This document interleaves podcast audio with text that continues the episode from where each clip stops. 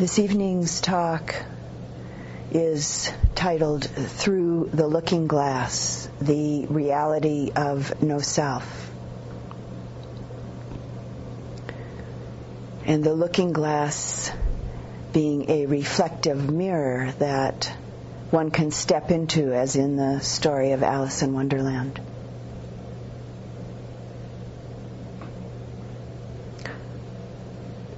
Over a period of years and on through my adolescence and into the teen years, I had a recurring dream many times. And in these dreams, I would be standing looking in the mirror at myself, looking in the mirror, back and back, smaller and smaller. Myself looking at myself in the mirror. Seeing myself, looking at myself in the mirror. Endlessly. I would often uh, be amazed uh, and kind of fascinated and intrigued at times uh, with this dream. And if I thought about it very much, I would get quite perplexed in relationship to it. But mostly I was just really interested. Interested enough that it's the only dream that I uh, clearly remember experiencing from my early years. And this dream eventually wove itself into the very fabric of my life. Beginning when, at the age of 16, I discovered the Buddhist teachings because of a paper that I was required to write in high school about religions other than Judeo Christian. And right then, I had this very distinct feeling of touching into a very deep sense of coming home. And the dream of looking in the mirror at myself, looking in the mirror, became the gist of the direction that my life has followed since.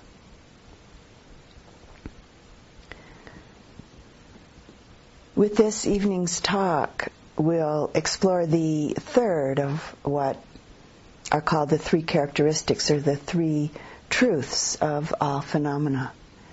The first being anicca, the constantly changing, impermanent nature of all things, of all situations, every relationship, every experience, and every phenomena that arises in our body-mind continuum. With the second universal characteristic of all things, all phenomena, being dukkha, meaning the ultimately unsatisfactory nature of everything in this world. Nothing being secure sustaining in the outer world of experiences, relationships, places, situations, or material objects. And in the world of all of our inner experiences of body and mind. None of it offering a sustaining sense of pleasure, of happiness but rather the dukkha of the round and round and round of pleasant and unpleasant, seemingly good and bad, liking and disliking. The dukkha of the rounds of conditioned existence. Simply because of the natural and ongoing mortality of all things. All phenomena being of the nature to change and to pass away, thus making it undependable in terms of giving us any ongoing, sustaining satisfaction. This evening we'll begin to explore the not self nature of it all, although we've been exploring it since the first day of this retreat in various ways. This not self nature of it all, the reality that for many people seems to be the most difficult to touch, to know, and to live. And for some, though it may be an intriguing reality, the thought, the imagined reality of no self may often be fraught with a subtle or more overt fear.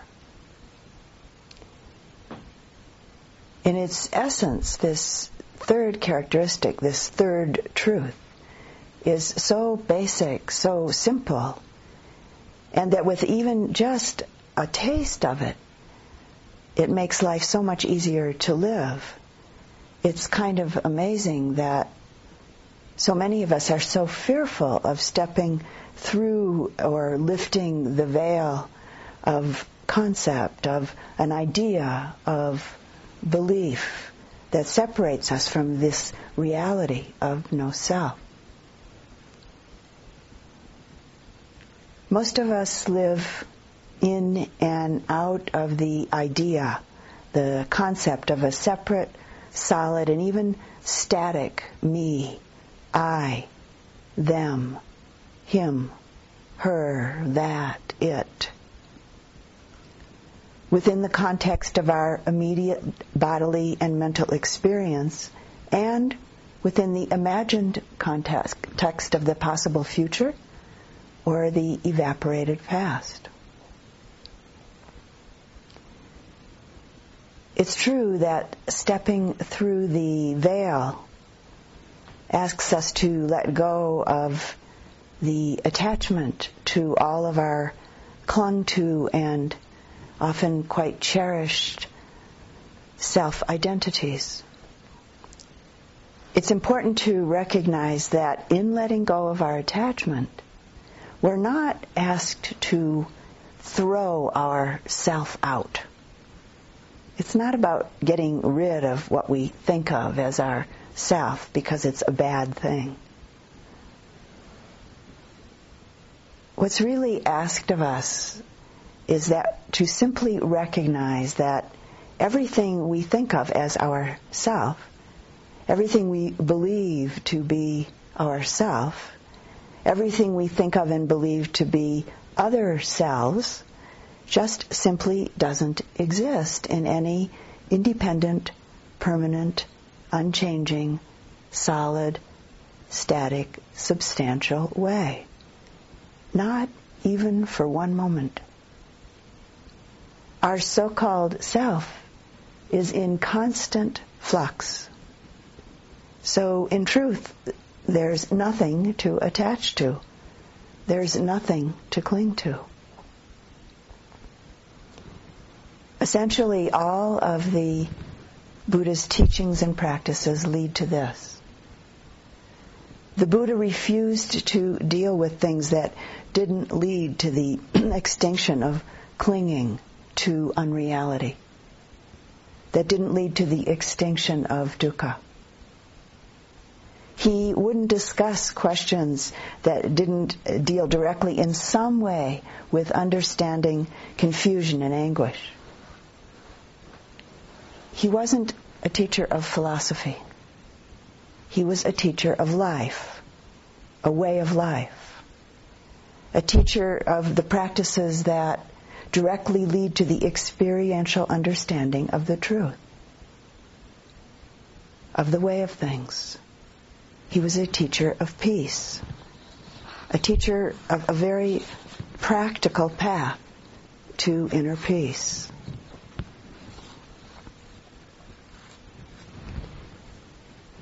The essential aim of the teachings and the practices is to look in the mirror at ourself and look with such sincerity and humility and willingness that we begin to see ourself, or more accurately, begin to see through ourself by directly and essentially experiencing things in themselves without all of the layers of meaning that we invest things with when we're attached.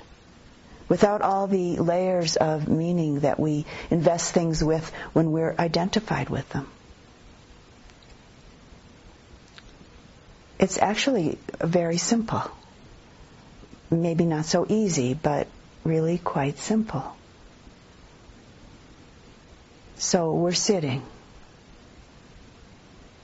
And pleasant is merely pleasant. Unpleasant is merely unpleasant. Heat is merely heat. Pressure is just pressure. Red or yellow is just red or yellow. Rising and falling is merely rising and falling. Memory is just memory. Thinking is merely thinking. All of these things, these occurrences, are merely, are just themselves. There are merely existing and rapidly changing conditions. Merely hot, merely cold, merely being a person.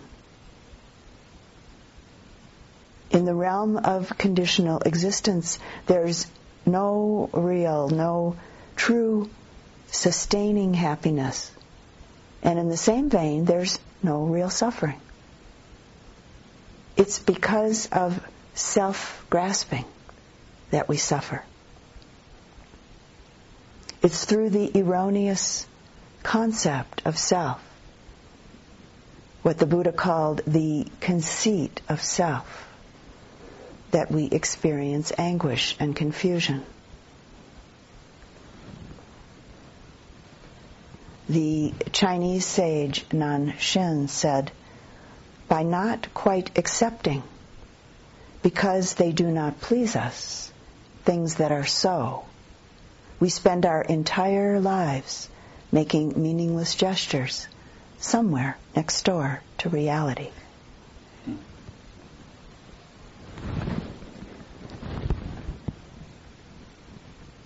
We experience this and that. Everything. Anything. Can we keep looking? Can we keep looking to see that things are only just so much? Can we look in the mirror of ourself without claiming ownership and without investing in interpretation? Without investing a layer of meaning on top of what we see? We think in terms of my foot, my arm, my nose, my hair, my friends, my house. This is some of how we create self again and again and again. This is how we see, how we know self. The Buddha had an amazing way of turning things right around. He taught that this isn't seeing self. It's in the understanding that their not self is seeing self. The looking glass of the Dhamma, looking in the mirror at myself, looking in the mirror. Myself, looking at myself in the mirror, seeing the truth of self, looking at myself in the mirror.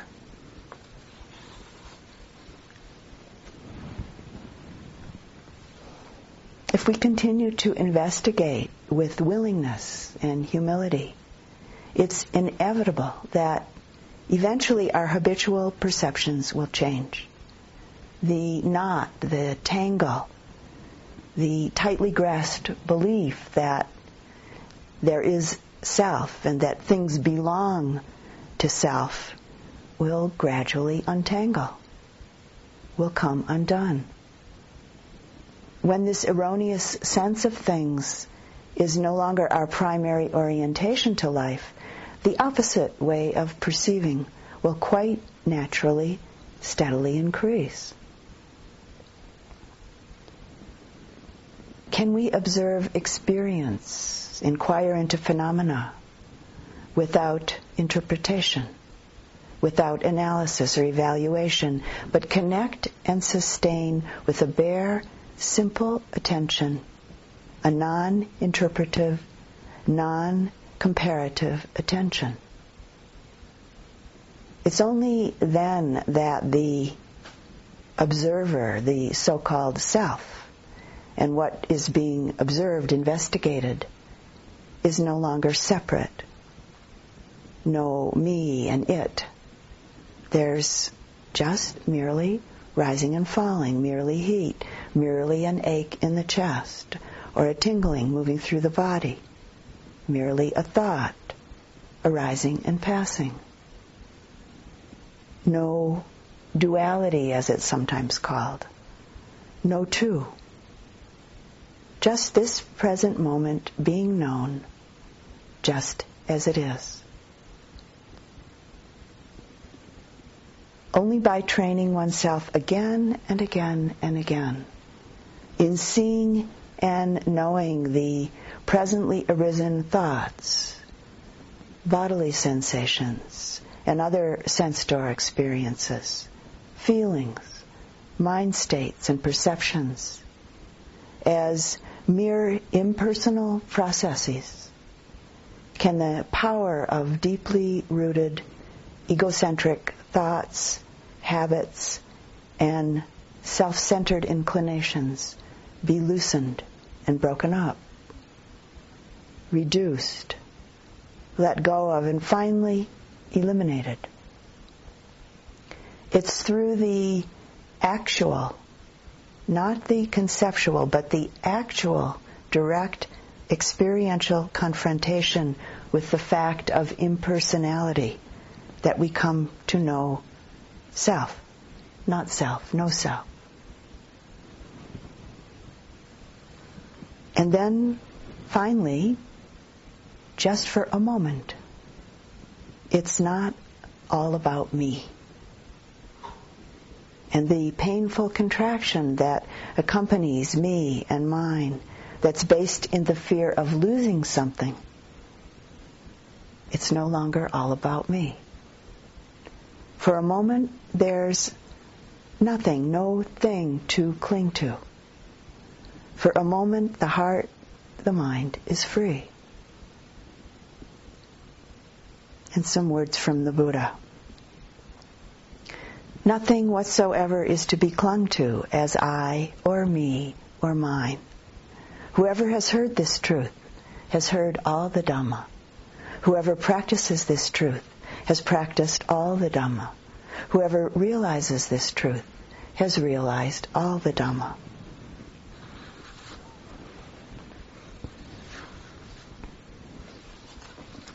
It's a heavy load, a heavy burden to carry ourself around, our body, the myriad permutations of our thoughts, all the hopes and fears.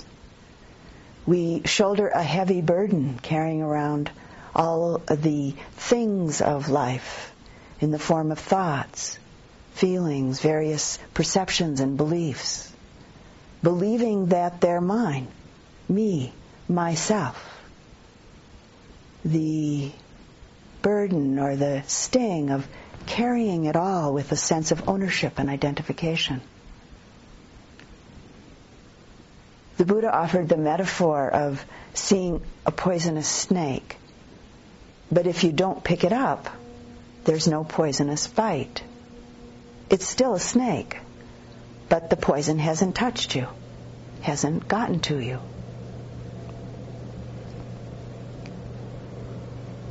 Can we come to know about phenomena so clearly, so truly, that we simp- simply and genuinely don't get entangled, don't get stung, don't get caught up with it? Therein lies the potential for peace of mind. And life still happens. We make use of things in this world as is appropriate we keep looking and keep seeing and keep living life. And in fact, living life much more freshly and fully right in the here and now. Ordinary life becomes our practice. Ordinary life becomes our teacher. Right here on retreat. and in our life outside of retreat. As we lift a cup and fill it with water. As we sit and notice.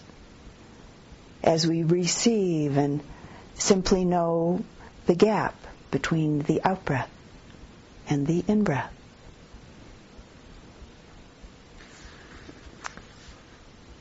And this is a, a poem by Buddhist poet Jane Hirshfield. She titles it, Only When I Am Quiet and Do Not Speak. Only when I am quiet for a long time and do not speak do the objects of my life draw near. Shy, the scissors and spoons, the blue mug. Hesitant, even the towels, for all their intimate knowledge and scent of fresh bleach. How steady their regard as they ponder dreaming and waking, the entrancement of my daily wanderings and tasks. Drunk on the honey of feelings, the honey of purpose, they seem to be thinking. A quiet judgment that glistens between the glass doorknobs. Yet theirs is not a false reserve of a scarcely concealed ill will, nor that other act of shying of pelted rocks. No, not that. For I hear the sigh of happiness each object gives off, if I glimpse for even an instant the actual instant. As if they believed it possible I might join their circle of simple, passionate thusness, their hidden rituals of luck and solitude, the joyous gap in them where appears in us the pronoun I.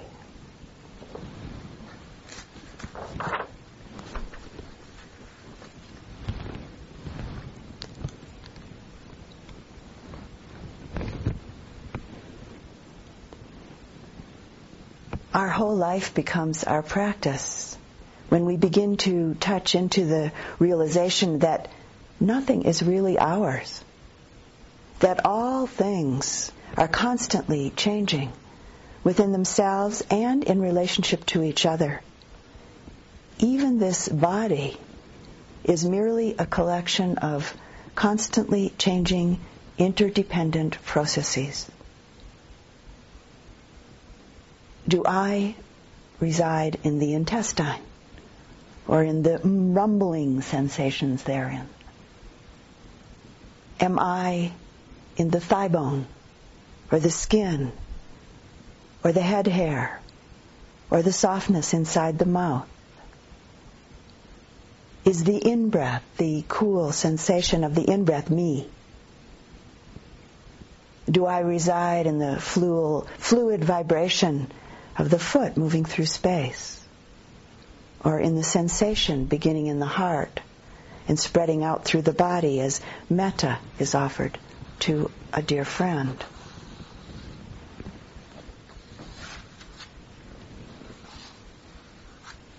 We might think, okay, maybe I'm not the foot, not the sensation of the in breath, but certainly my mind. Certainly my conscious mind is me. I mean without my mind or without my individual consciousness, who would I be?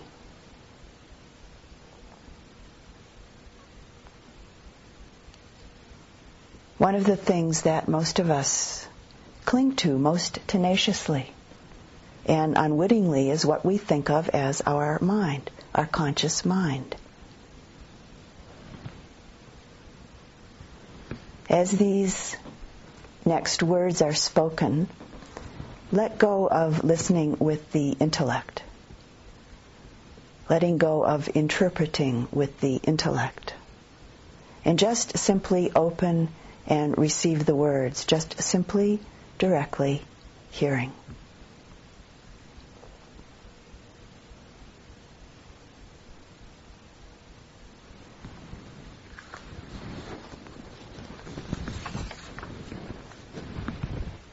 Where and what is that we call mind? Where is the mind? Can you find it? Does the mind have a shape, a color, a texture? Is the mind in the body? Is it coming from somewhere outside the body or from someone else?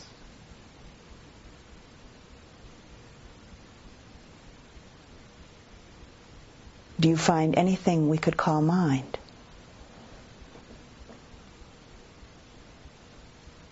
Am I the mind? Is the mind me?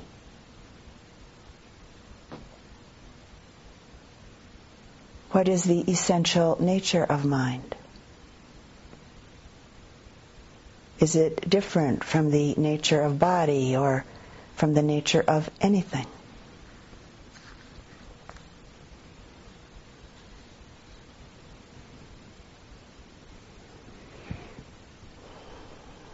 The very nature of mind itself is that it's unformed, no form. It's without color, without shape. We could say it's like space, unborn.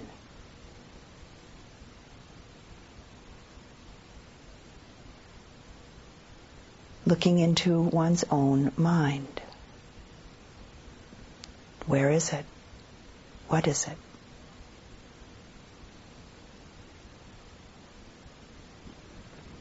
it's like experiencing zero, which might not be a very appealing sounding experience to most people.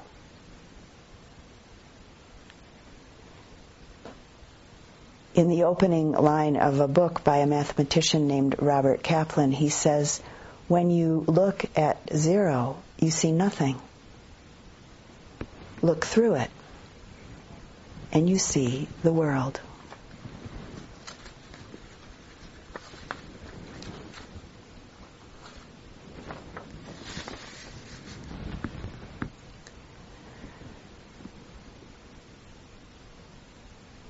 Again, the Buddha, directly out of his own experience, turns our ordinary ways of thinking about things upside down.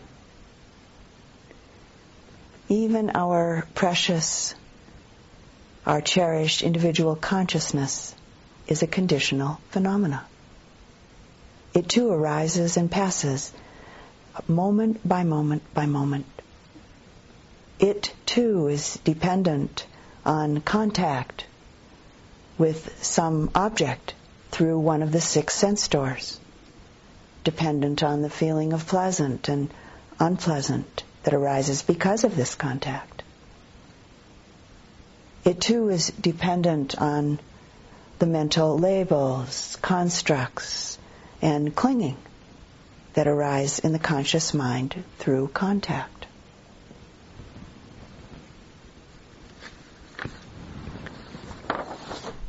And this is um, the Buddha's uh, short discourse on the non-self characteristics characteristic.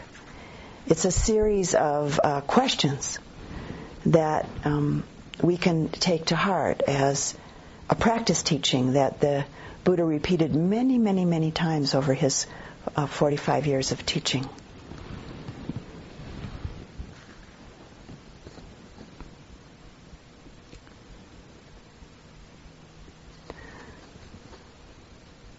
On one occasion, the Blessed One, as he's called in the suttas and the teachings, on one occasion, the Blessed One was dwelling at Varanasi in the Deer Park.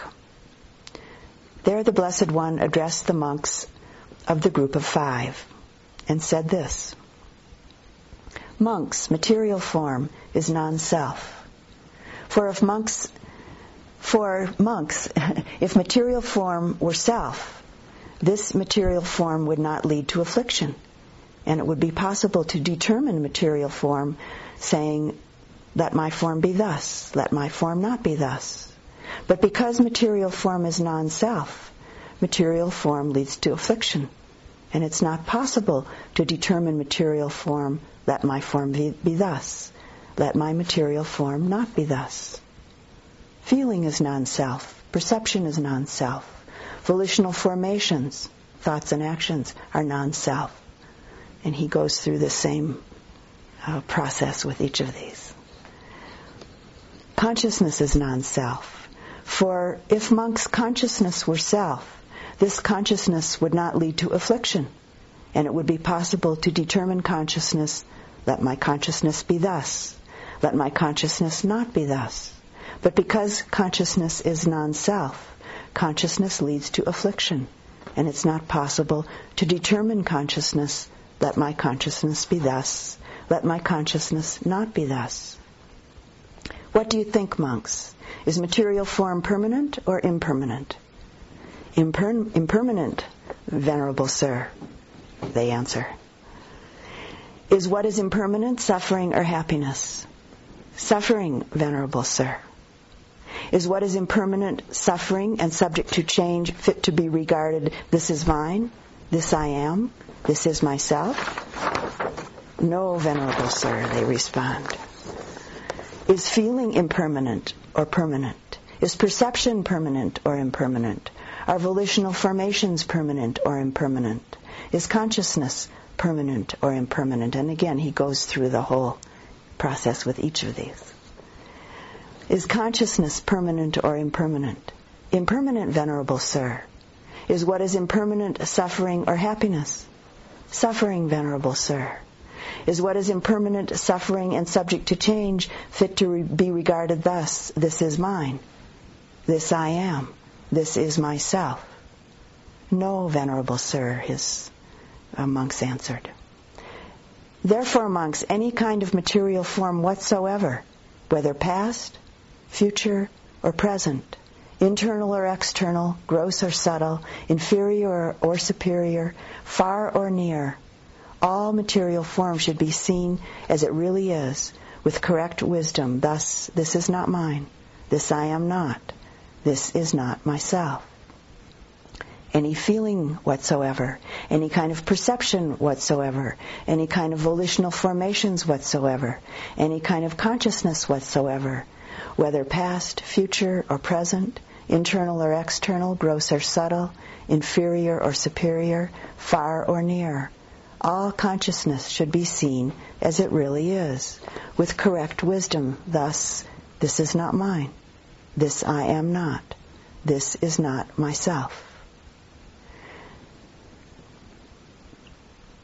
Seeing thus monks, the instructed noble disciple becomes disenchanted with material form, disenchanted with feeling, disenchanted with perception, disenchanted with volitional formations, disenchanted with consciousness. Becoming disenchanted, he becomes dispassionate, means not attached. Through dispassion, his heart, his mind, or her heart, her mind, is liberated. When it is liberated, there comes the knowledge it is liberated. And she or he understands destroyed is birth. The spiritual life has been lived. What has been done has been done. There is no more coming back to any state of being, any state of suffering, meaning. This is what the Blessed One said. Elated, those monks delighted in the Blessed One's statement.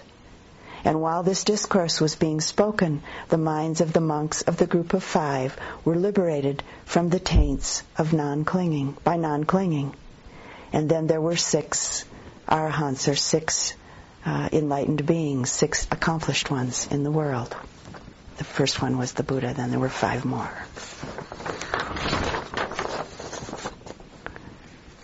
Would it be that easy, huh?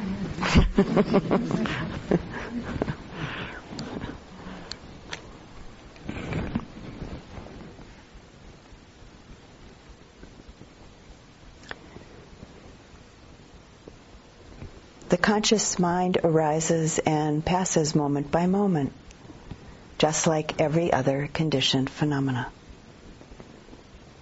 Consciousness exists only in relationship to some object that it's in contact with through one of the six sense doors. no matter how gross or how subtle that object may be. And to make this very clear to his students, the Buddha spoke quite specifically about the six aspects or the six doors of consciousness. He spoke about eye consciousness, ear consciousness, nose consciousness, tongue consciousness, body consciousness, and mind consciousness. So it's from this perspective that the Buddha speaks about consciousness being conditional. And that because of this, it can be one of the arising conditions that leads to suffering.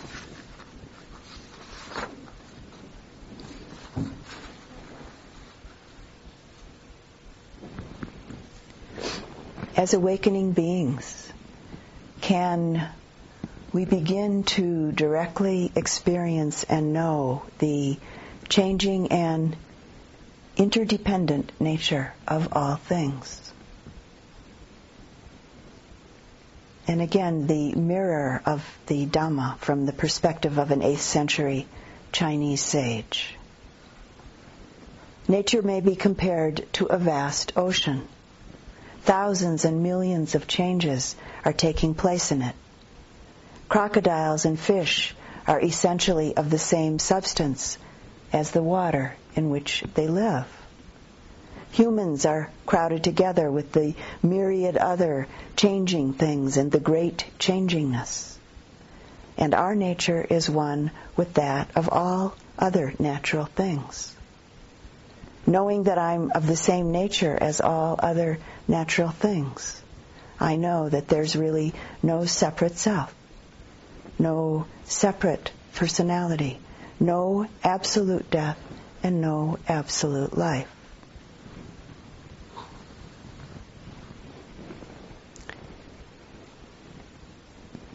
And a wonderfully simple poem by poet Jim Harrison.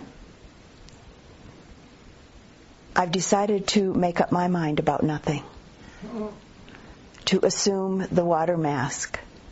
To finish my life disguised as a creek an eddy. Joining at night the full sweet flow, to absorb the sky, to swallow the heat and cold, the moon and the stars, to swallow myself in ceaseless flow.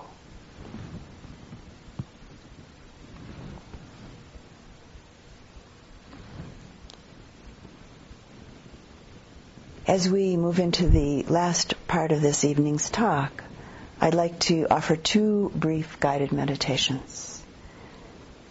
Beginning with the possibility of allowing the mind to open to an image in relationship to the words that I'll be speaking.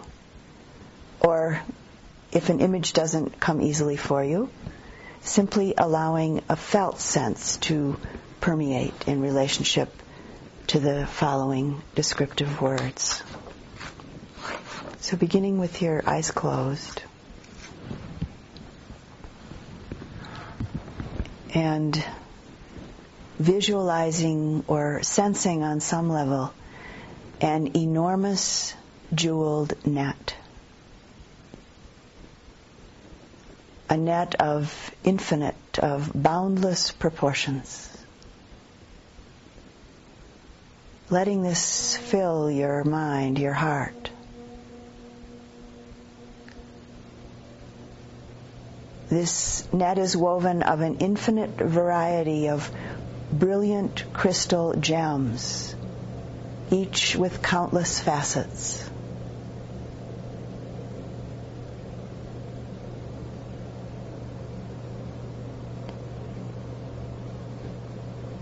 At each point where the strings of the net meet, there's a brilliant, highly reflective, multifaceted gem.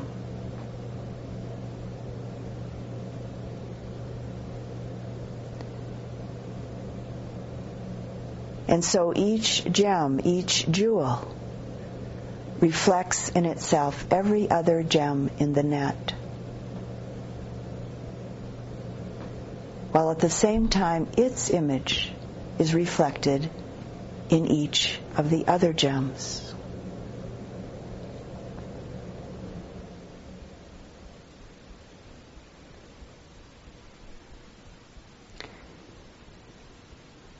In this image, this vision, each jewel contains all the other jewels. To look at one jewel at any point is to see the reflection of all the gems at all the points in the net.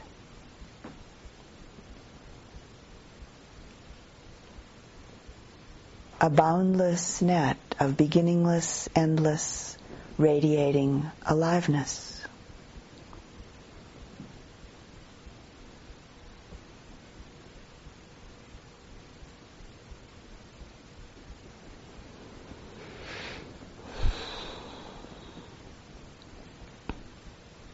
And now let the image, let the felt sense dissolve.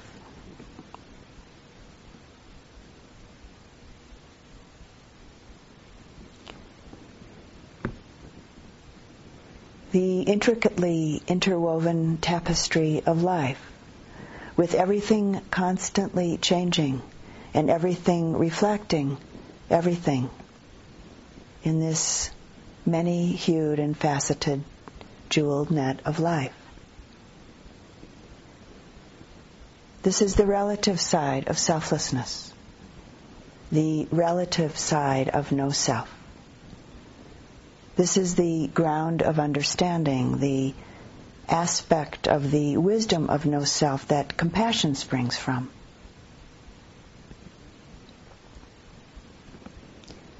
As awakening beings, we more and more often act only from the heart of compassion. Because of the growing and pervading clarity of understanding that there's only relationship. There is only interbeing, as Thich Nhat Hanh says. There's no separate, no isolated, independent you, no separate me.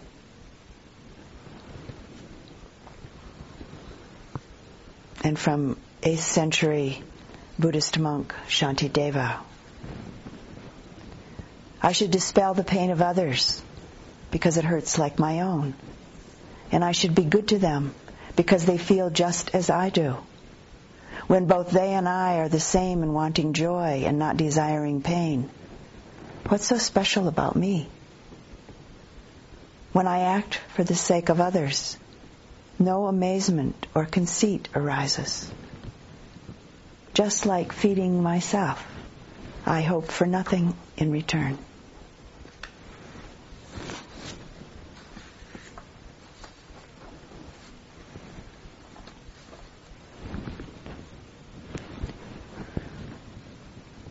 And now the second guided meditation.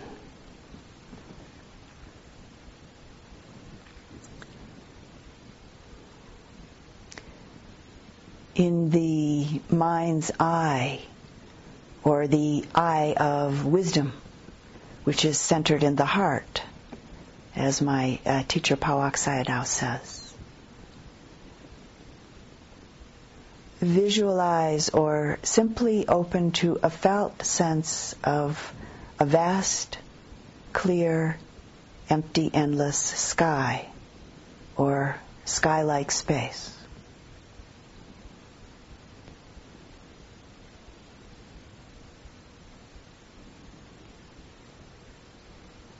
Just relaxing and staying open and present with this.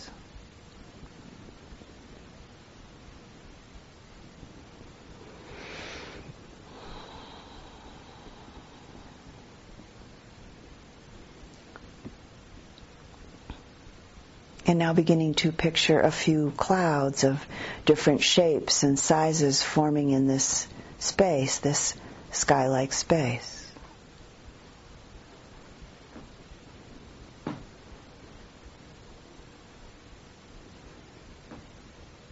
The clouds are moving, changing shape, dissolving. new clouds appearing and disappearing.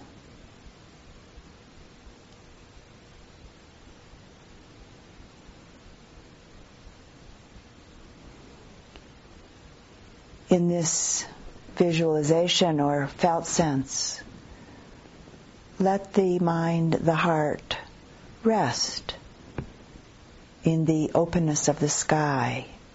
Let the heart, the mind rest in the vast openness. Not fixating on any cloud.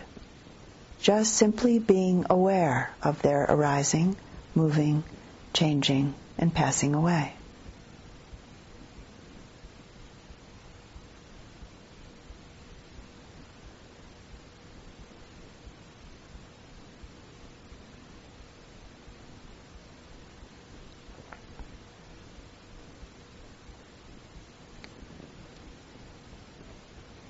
If at any point all the clouds disappear, simply allow the heart to rest in the vast, clear, empty, endless, sky-like space.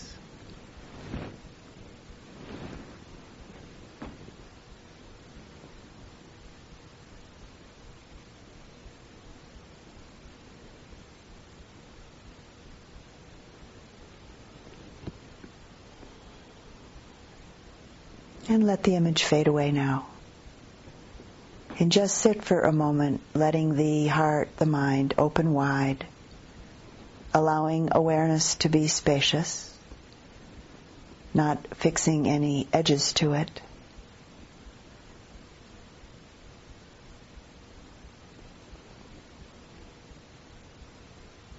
And now for a moment, quickly turn the awareness around to look at itself not looking for anything at all, just aware of awareness itself, just knowing the knowing. Who knows? Who knows?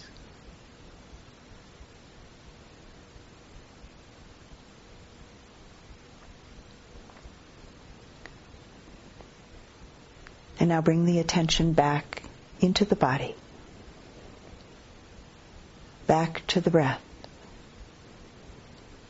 back to hearing. And just sitting quietly for just a moment.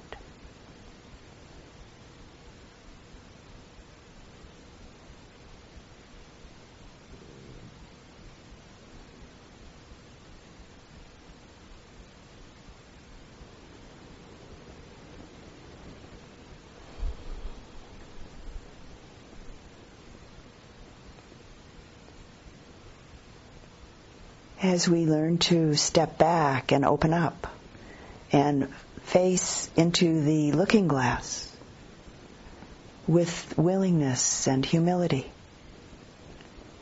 we begin to touch the empty essence of all things.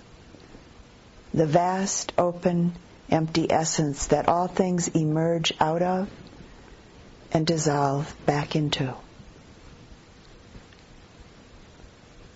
We look in. We keep looking whether we're standing, sitting, moving, or lying down. Our practice is to keep seeing through the clear mirror of the Dhamma. And we see that everything, all things, are arising, changing, and passing away. We see that because of this, there's no thing that satisfies, no thing that brings pleasure, joy, or ease in an ongoing or sustaining way. We understand that we can't depend on anything in the world of our own body-mind continuum or the world around us to render us really, truly happy and at ease. And we continue to just simply, humbly look into the mirror at ourself, going back and back into this looking glass of self, mindful awareness becoming clear and more open, more all encompassing, more spacious. Back and back to the source of itself, back to the source of all things.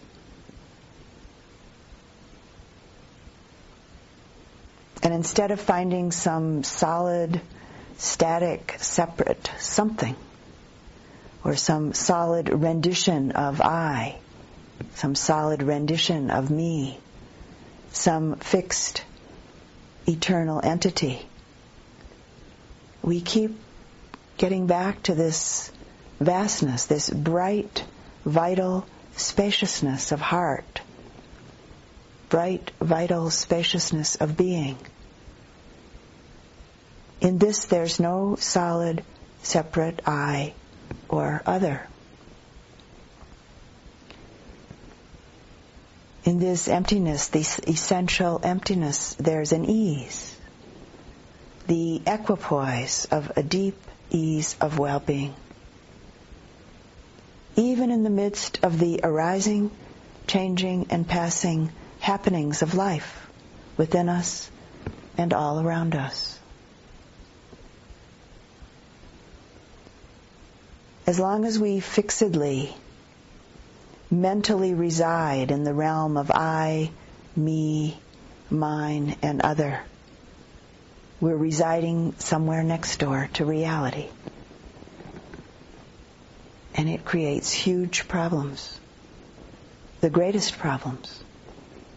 The greatest suffering we experience. We have a sense of being separate, being an isolated, separate entity. And this is the cause of our fundamental pain, our fundamental suffering, the core loneliness that human beings feel.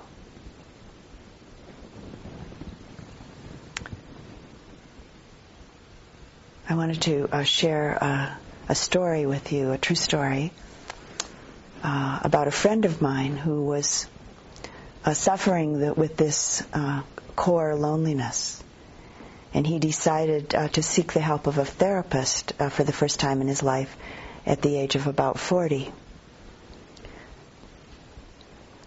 With the advice of some friends, he picked a therapist who had uh, a Buddhist spiritual orientation. And when he called uh, to make uh, his first appointment, he was told by the secretary that it would be very helpful if he brought in some symbol of his problem some symbol of his concern for his first therapy session. So this uh, man arrived at the therapist's office toting a huge load of baggage of all different sizes, shapes, and colors. And he set them down in the waiting room. And then he went out and he got another load and piled these on top of the first load. And he told me that he had to uh, go around collecting baggage from various friends and family members because he didn't have enough of his own baggage. so when it came time to go into the therapist's office, he of course took all of his baggage with him. Yeah, and piled it up in front of the therapist. and at some point uh, during this first session, the therapist, in her wisdom, asked my friend to open up all the baggage, each one. And there wasn't anything inside of any of them.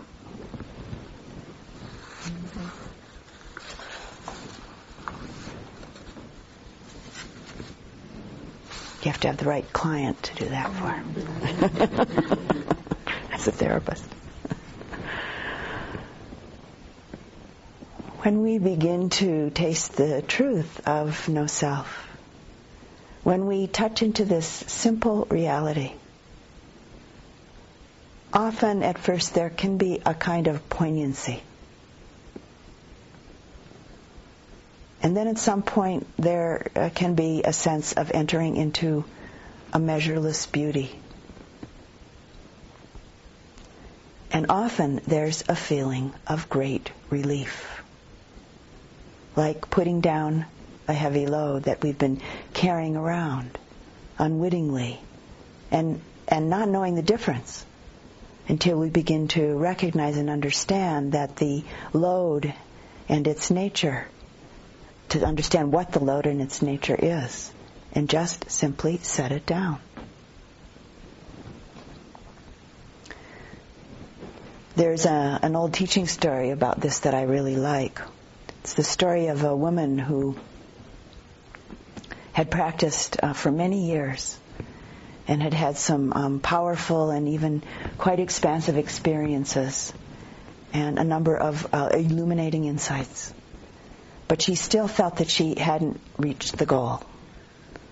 And she was getting up in years and um, feeling that there wasn't much time left. And she so wanted freedom in this lifetime. So she decided to take herself up to the top of the mountain to see the wise one who she had heard was able to turn the mind, turn the heart to the truth. And as she was nearing the end of her arduous journey hiking up the mountain, an old man carrying a satchel on his back passed her on his way down. And just as he passed her, the woman stopped and called out to him. And he stopped and he turned around towards her. And the woman asked him if he knew anything about the wise one who lived up on the top of the mountain. And she explained that she was on her way up to see this person because she wanted to know the deepest truth. She wanted ultimate wisdom so that she could be fully awakened and free in this very lifetime. And she explained to this man, this old man walk, that was walking down the mountain, uh, that she wanted to awaken and be liberated from all of her confusion, her anguish, and her striving. And she told the old man that she'd heard that the wise one up on top of the mountain might be the one to reveal this to her. The old man stood still and looked at her for just a few moments. And then, very slowly, taking his time, he turned around away from her and continued walking down the moment for, for down the mountain just for just a few steps. And then he stopped again and briefly stood still and then again very slowly turned around towards the woman and then very carefully took the satchel off his back, set it down on the ground, turned around again, and walked down the mountain towards the village.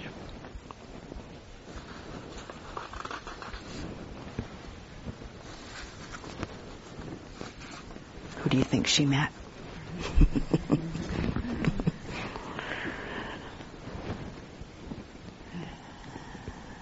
can we come to know about phenomena so clearly, so truly, that we simply and genuinely don't get entangled, don't get stung, don't get caught up with it. Therein lies the potential for peace of mind. Life still happens. We make use of things in the world as it's appropriate and we keep exploring, seeing and understanding,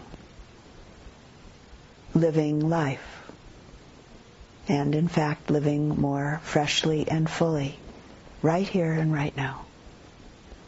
Ordinary life becomes our practice. Ordinary life becomes our teacher.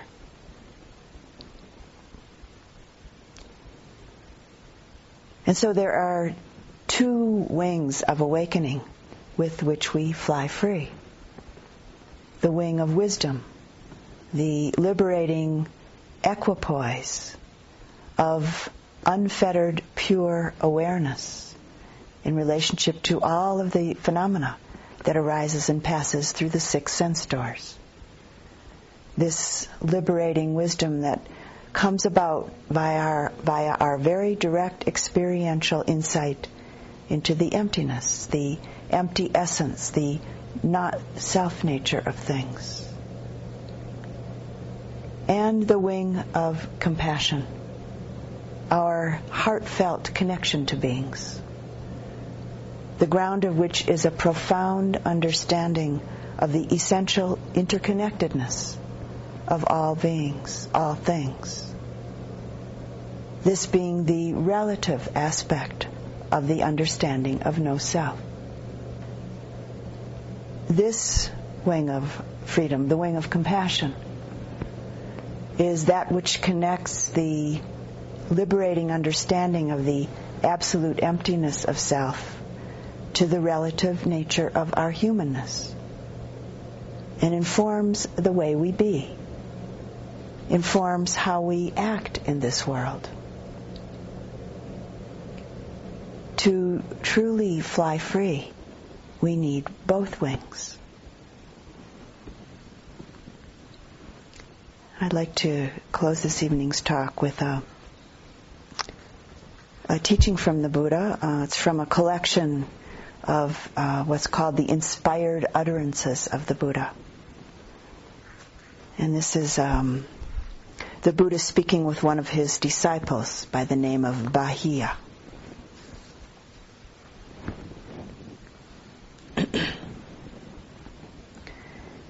In the seen, there is only the seen. In the heard, there is only the heard. In the sensed, there is only the sensed. In the cognized, there is only the cognized. Thus you should see that, indeed, there is no thing here. This Bahiya is how you should train yourself. Since Bahiya, there is for you in the seen only the seen, in the heard only the heard, in the sensed only the sensed, in the cognized only the cognized, and you see that there is no thing here, you will therefore see that indeed there is no thing there. As you see that there is no thing there, you will see that you are therefore located neither in the world of this nor in the world of that, nor in any place betwixt the two. This alone is the end of suffering.